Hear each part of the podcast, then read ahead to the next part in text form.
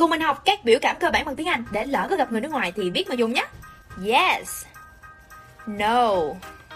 Let me think. I don't know. Oh my gosh. Stop it. High five. Để có cơ hội nhận được học bổng 1 triệu đồng, các bạn hãy nhanh tay để lại thông tin ngay dưới phần được chỉ mũi tên này nhé. Shortcast Club